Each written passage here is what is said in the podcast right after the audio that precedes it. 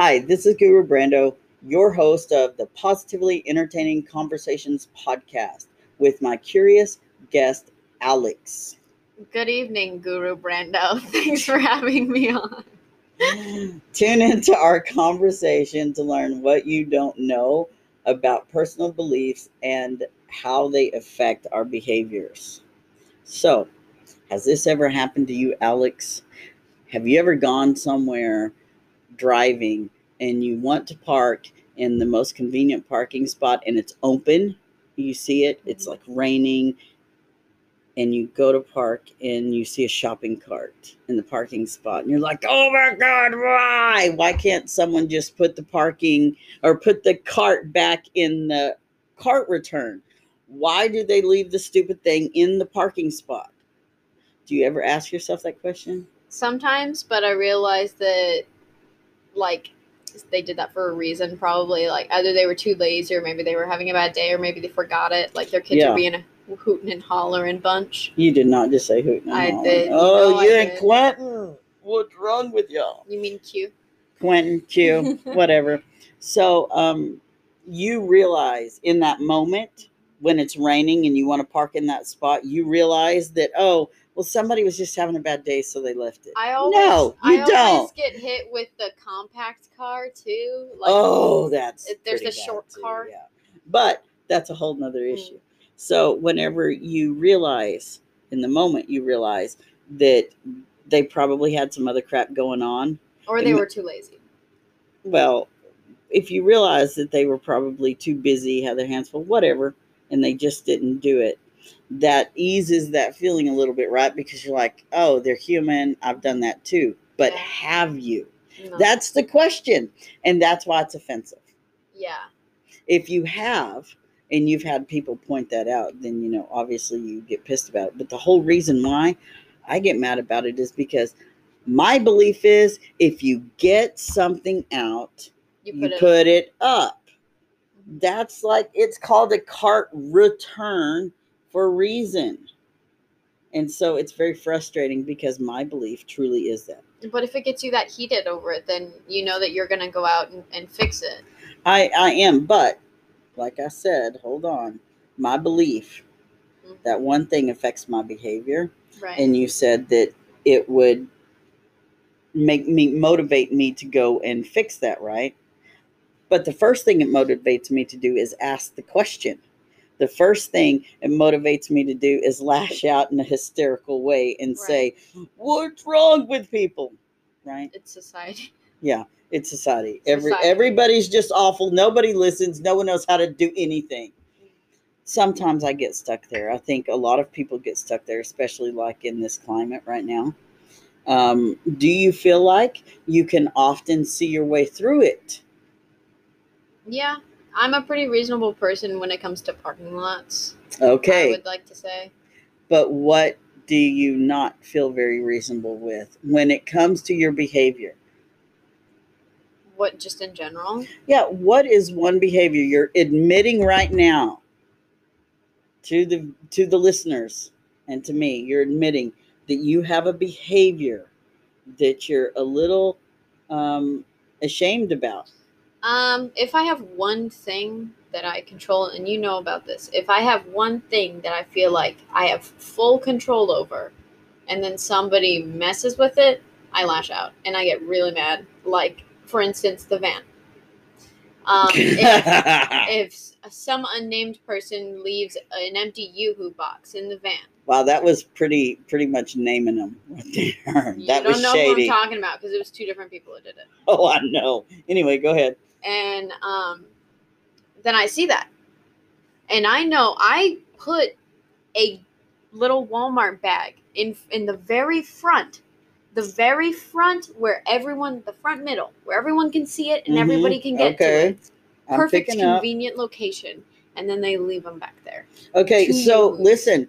You said perfect, convenient location for you. For me and for anyone who exits the van through. The How about doors. putting one in the back where I they could. might use it? Oh, see, I look, could, that's big brain. difficult. Why would it be difficult when you hand it to them Mhm. and you tell them to put it in a convenient location that they'll use, and then you walk away from it. And then when they don't, then you can say that there's a problem Then I can because you set them up. Yes, Right. But only if you put your hand in it, And as then- if you're wearing it, Yeah. like like the shoe on and then I hand. put yeah. my daggers right there in the Mhm. toe Yep. and beat them. Yeah. Just like that. Then you can do that. Yes. Okay, no, you can't. Let's not promote violence. Um, so when you feel like someone else is stepping on your boundary, which is what Quentin, uh, Q, and I've Cue been ball. talking about. Like, no, uh, Q and I've been talking about the boundaries, you know, that we establish and why we establish them because we have a belief behind them, right?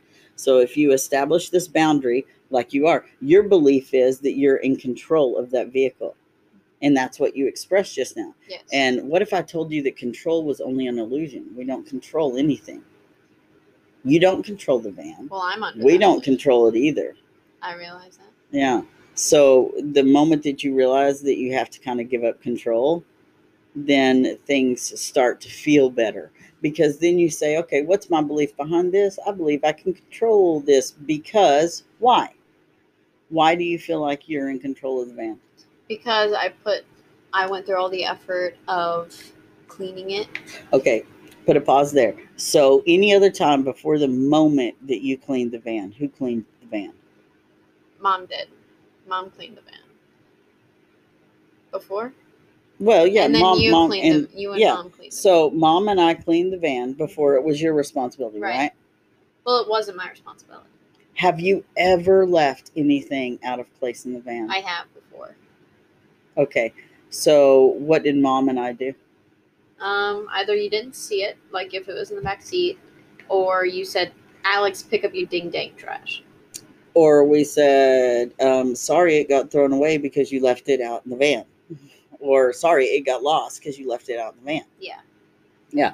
So it's your responsibility to clean up after yourself. But um, when it was time to clean out the van, we had to do it. It was our energy, our effort, Right. right? We didn't force y'all to help us because let's face it, y'all wouldn't have ever Mhm. helped us. So I cleaned the van because I had to have. I had to drive friends. So, how do you think that mom and I felt when we cleaned the van and y'all would trash it? Um, probably the same way I felt when I like, with the yoo-hoos, the aforementioned yoo-hoos. Okay, so how did you feel though? I mean, Disappointed, there you go. which is like, come on, I, I went through all the trouble of cleaning it, and I also set out something for You you. went- to, You were upset because they weren't acknowledging your effort, right. right? Okay, so in not acknowledging your effort, they're saying that your effort wasn't valuable to them, Mhm. right?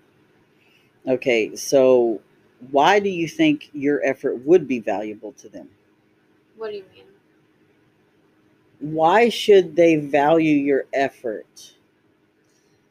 Um, if they want to ride around in a clean van, if they want me to drive their friends with them Okay. somewhere, like they're gonna remember that, and I'm gonna be like, "Hey, are you gonna make sure the van's clean?" So, so you want them to value your effort for their own gain? Yes, I don't expect How them to about- just respect my effort, Whoa, whoa, Just whoa! because? But they should, and and that's where you're having the disconnect but I realize because that they're young. they are young. But no matter your age, you can show respect for Yeah, for It's your surroundings, and you can I be expect. aware. it's not something I expect. But you should and that's what i'm trying to tell you don't expect to reward them them to actually do that because you're rewarding them you're trying to control something that that you don't need to control you need to let them know that hey if i'm going to drive you around my boundary is you got to clean up after yourself or i'm not going to drive you around okay? So that's a fact. You set your boundary and your belief is because my energy is is important enough for you to respect. So you need to respect my authority right? So you want them to respect you but how are you respecting them? At their age because you can't respect them as a 16 year old so how do you respect them on their level at their age so they can then respect you at your age Um, how do I now, or how should I? no, how do you now? How do you respect them at their age that says, You are younger than me? I am doing you a favor as an older sibling and giving you wise advice. Um. Wait. Okay. So just to be clear, in What regard to the do? van, or just how I respect And in regard, right now, we're talking about the van. Okay. So, in regard to the van, how are you letting them know that you need respect? How are you respecting them? I um allow them to control their temperature and to sit wherever they would like and to recline the seats if they feel so inclined to. Okay. And I give them basically all the freedom except for to drive or to do pressed hams. Okay. oh, Lord. Yeah, please don't. I don't think they would. Oh, I think Oliver totally would. No. If he could get his cheeks free out that window, oh, he would totally. That's a little me. He would do Cheeks it. free out the window. Oh, yeah. I would drop trout and put those cheeks out that window. Oh, yeah. Anyway, that's a whole nother issue. Okay, so back to that point. So, in order to get them to respect you, you have to show them respect for their age. Yes. So if Oliver is acting like a nine year old, how what does that look like to you? What does that nine year old look like to you? If he if he's exhibiting his nine year old freedom that you're talking about, Right. it looks like what? It looks like him switching seats, him taking his seatbelt off. Oh, it probably him yelling at his game or yelling at um the other unnamed brother. Okay. Well, you know that the seatbelt rule is concrete, so you can never allow them that freedom. Right. Okay. And he doesn't. He doesn't Well, even bec- do that. 'cause Okay. Knows. Well, because you said you could, would let them sit wherever they wanted. yeah. So you mean initially when they get in? Okay, so you can pick the spot, And- sit where you want. Yeah, and Lucas, I allow him to sit in the front if it's just me and him. Okay, okay.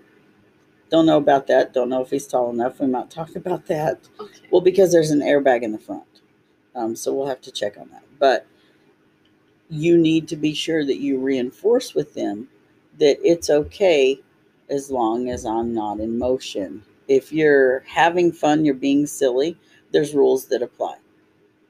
They need to know why. So you tell them why. Because it's distracting. It's distracting. And you can say, when you're playing a video game, if I started hollering and screaming at Quentin behind you, wouldn't you get distracted? They would be able to relate. That's what I mean by showing them on their level. Okay. So be sure you're relating those those issues. But understand plain and clear that you're not in control of that van at all Right. you know I, I wish that you were i wish that we were but no one is because anytime you introduce another person into it you have another perspective so you share it. You share the perspective you don't control the perspective.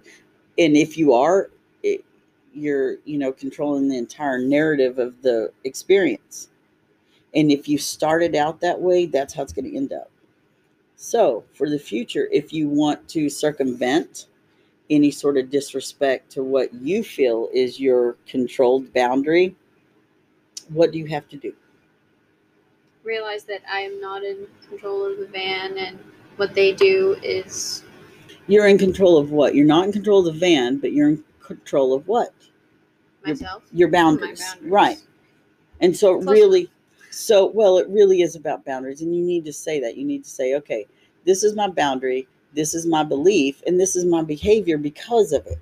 So, your behavior of being a good, nice sister and taking them to places and allowing them the respect of their age, And allowing them to drink drinks and like anything. all of those things are because you need to now have the belief of what? You in, instead of having the belief that you're in control of the van you need to have that belief that you're only in control of your boundaries.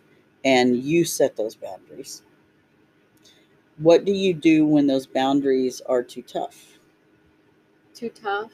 yeah so if the boundaries are too tough for the for the kids or anyone that's in there Respect them, or if they. Yeah. If your boundaries are being crossed too much and your belief holds strong, your belief to that boundary holds strong. I feel like people should be able to put things up when they get them out. And that's the same struggle that you have as the struggle that I have. It's learned behavior, A. you know. And B, it's common sense. You know. So we expect them to follow that golden rule. So what do you do when they don't? When they don't follow my my boundaries for the van, If yeah, if they trigger you, what do you do?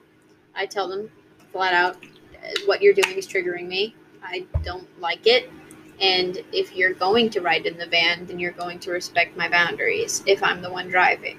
That is all false. That's what you should do. But that's not what you do. What do you do when Oh, they what I do, I first off, I'm like, hey, stop. If I'm being as blunt as, That is as so I can, mom it's voice. stop. Okay, you're not gonna ride around with me if you're gonna be doing this.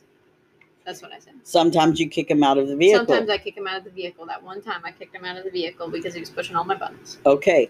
But you need to realize that It was an inappropriate thing to do, and I, sh- I shouldn't have done it, and I do regret it. and uh, right. And what did you do to follow up?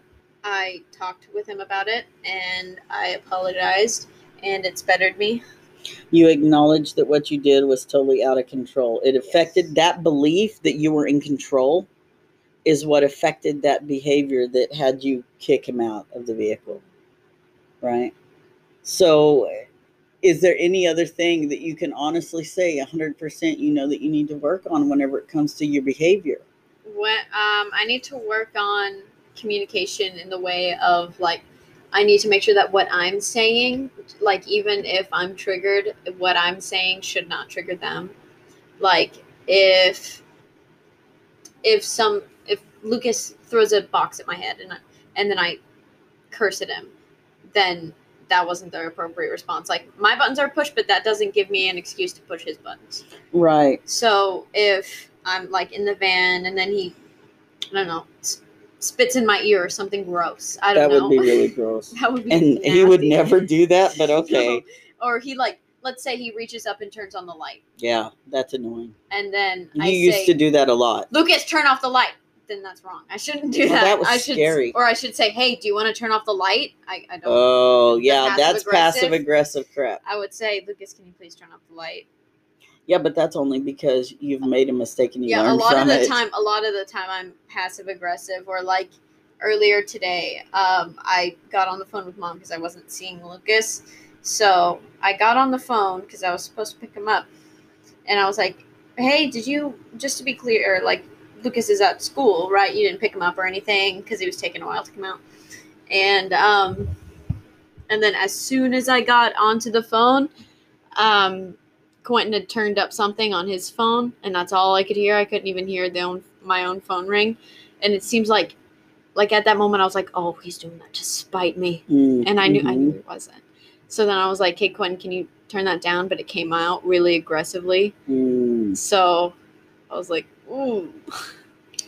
So now you're becoming more aware of how you say things, not just what you say. Yeah. And that's just a new realization. What was the pivotal moment for you that you realized that you were out of control with your behaviors? Whenever we were having the talk after I kicked him out of the van, and then he said like how he was being so genuine, he had no idea that I was actually like that mad over it. And like I thought all this time he was doing that to spite me, but he really wasn't. That's when you realized it's not all about was like, you all the time. "Holy time. Crap, I'm crazy. it is the same realization that we have all in this house had at one point or another. Holy crap. Well, think about it. We have in this house seven people, right? and you are on a daily basis able to deal with six different personalities, Okay. excluding your own, which is volatile. Something sometimes. else to Yeah. deal with. But you see what I'm saying, and that's inside your life. And outside your life, you have your friends, you have Mhm. your teachers, you have all of the community people that you see. You know, you have influences, but then you also have the World Wide Web. Wow. That feels weird saying that, the World Wide Web. Um, but you have all those external influences The too. interwebs. yeah that tell you this is how a 17 year old or 16 year old behaves.